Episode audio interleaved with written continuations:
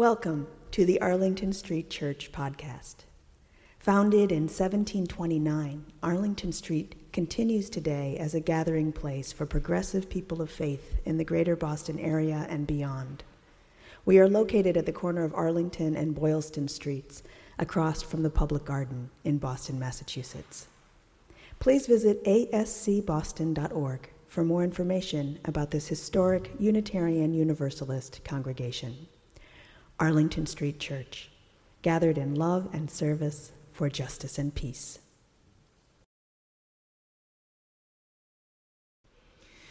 Last week, someone drove down the Boylston Street alley and accidentally took the side view mirror of my Jeep with them. They accidentally forgot to leave a note, too. It's okay. I love an excuse to do business with Charlie Lee at Prospect Auto Body. I call and say, Hi, Charlie, it's Kim. And he says, Hi, Kim, how are you? And then without missing a beat, and it doesn't matter how long it's been since the last time my car got wrecked, he says, Jeep Liberty 2012, black, how can I help? I'm pretty sure that if my heart were broken instead of my mirror, Charlie would say the same thing as he always says Come on over, I'll take care of you. So I'm at Charlie's shop waiting for my new side view mirror, making my way through a pile of snail mail, sitting next to someone coincidentally whose Prius looks suspiciously like it might have sideswiped a black Jeep and taken off the side view mirror. he sees an envelope addressed to the church and he asks me, of all questions, why I belong to a church. So I refrain from saying, I like hanging out with the kind of people who would have left a note on my windshield. Instead, I launch into our mission, love, service, justice, peace, and our covenant to build the beloved community. And he says, Oh, you're so lucky to have playmates. So now I realize he's one sandwich short of a picnic. But the price of my new mirror has also brought me this gift. I wonder, what about play? What the dictionary defines as pleasurable and apparently purposeless activity. Play for no ends but joy. What about play as a spiritual practice?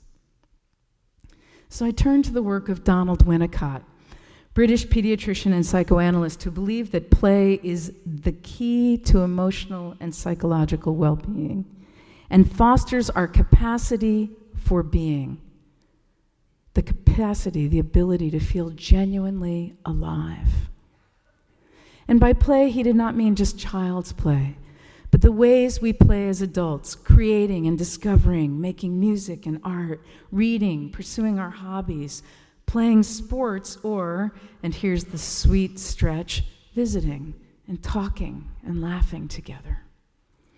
He saw play at any age as crucial to the development of authentic selfhood because when people play, we're keenly engaged in what we're doing and we feel real, spontaneous, and alive. At play, we are our true selves. From Dr. Winnicott, I drove headlong into the work of Dr. Stuart Brown, who was a workaholic physician until age 63 when he founded the National Institute for Play on a mission to bring the unrealized knowledge, practices, and benefits of play to public life. You will never believe how he got there. Enter the tragedy of Charles Whitman Raised in a devout Roman Catholic family, Charles Whitman was the youngest boy in the world to ever become an Eagle Scout. He grew up to be a Marine Corpsman, engineering student, and scout leader. And then on August 1st, 1966, in Austin, Texas, he killed 17 people, including his wife and his mother perpetuating what was then the largest mass murder in the history of the United States. Dr. Stuart Brown's residency in neurology and psychiatry had included some studies of violence, he says, and because in August in Texas most people who are important are elsewhere, I was put in charge of trying to figure out why Charles Whitman committed this horrendous crime. Experts from around the world converged and studied everything about Charles Whitman there was to study. Dr. Brown writes, without going through that entire story, one of the major conclusions was that a remarkably systematic suppression of any free play, largely the result of his father's overbearing and intense personality, the lack of play had prevented Charles Whitman from ever having engaged in normal play. And even more astonishing, it turned out that the clearest connection among the lives of highly violent men is not having been allowed to play. A team studied all the young murderers who were not career criminals but whose crime was homicide and found that the vast majority of them, on the order of 90%, had, in Dr. Brown's words, really bizarre, absent, deficient, seriously deviant play histories. So, as a rule, it's not that without play we will become mass murderers. Although sometimes I feel that way.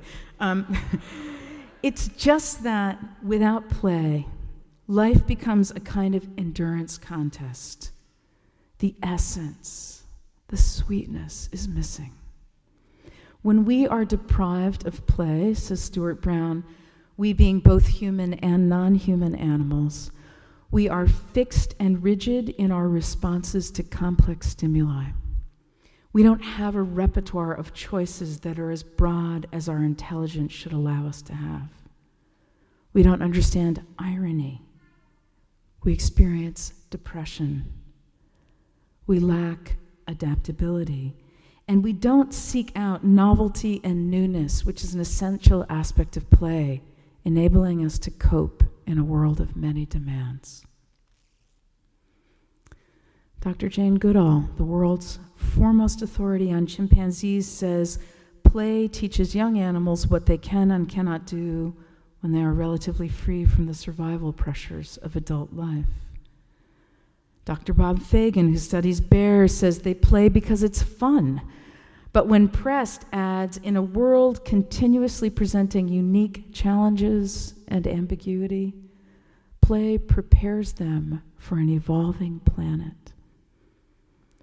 And Dr. Stuart Brown concludes, at least for the past 200,000 years or so, our capacity as a species to adapt, whether we're in the Arctic or the tropics, the desert of a rainfor- or a rainforest, appear to be related significantly to our capacity to play. Play equips us to live in the world. His studies of humans conclude that the rough and tumble play of children actually prevents violent behavior and can grow human talents and character. Play, he says, can be a glimpse of the divine. A glimpse of the divine we can say yes to play because it's good for us. It's good for us as individuals and as a society. But as Dr. Brown says, a little guilt free purposelessness is also good for our souls. Bob Fagen has made his home in Alaska and hung out in trees for hours upon hours, year after year, just watching bears play.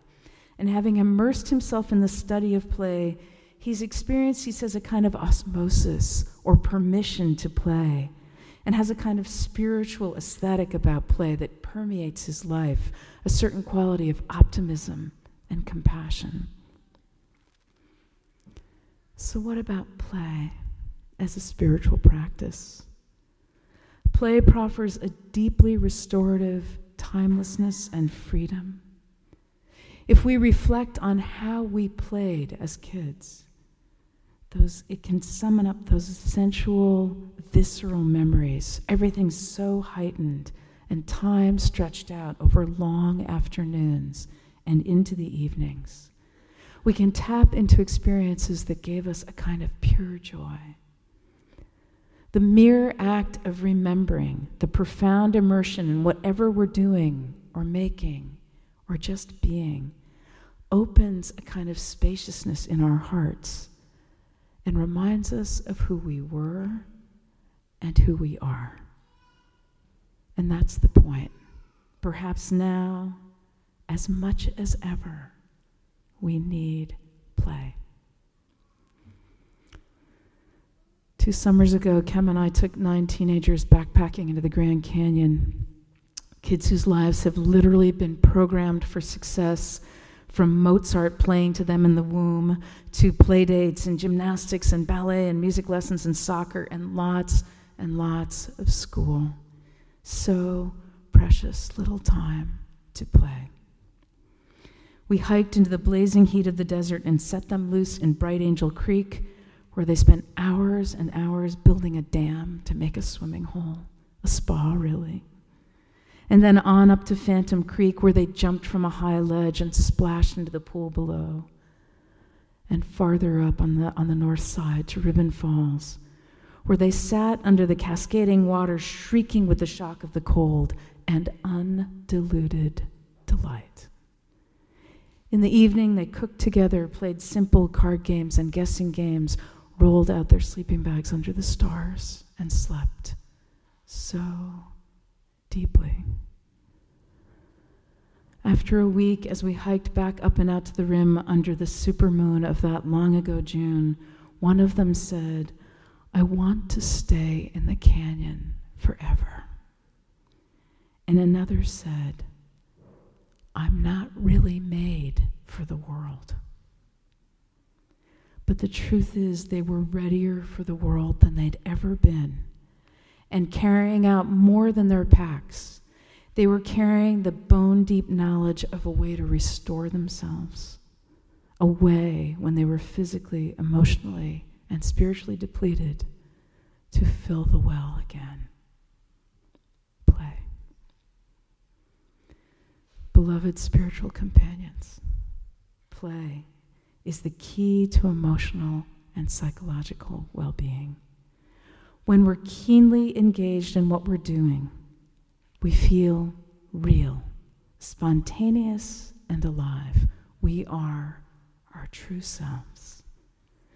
May we make music and art, read, pursue our hobbies, play sports, talk, and laugh together. May we circle back in memory to play we have loved and then make new memories, pleasurable and apparently purposeless activity. Play for no ends but joy. Play as a spiritual practice. Play as immersion in the divine. Beloved playmates, Ollie Ollie and free. Amen. Thank you for listening to this week's podcast. We would love to hear from you via email at office at ascboston.org or through our Facebook page. If you would like to support the good work of Arlington Street Church, please consider a contribution by check in the mail or through our website, ascboston.org.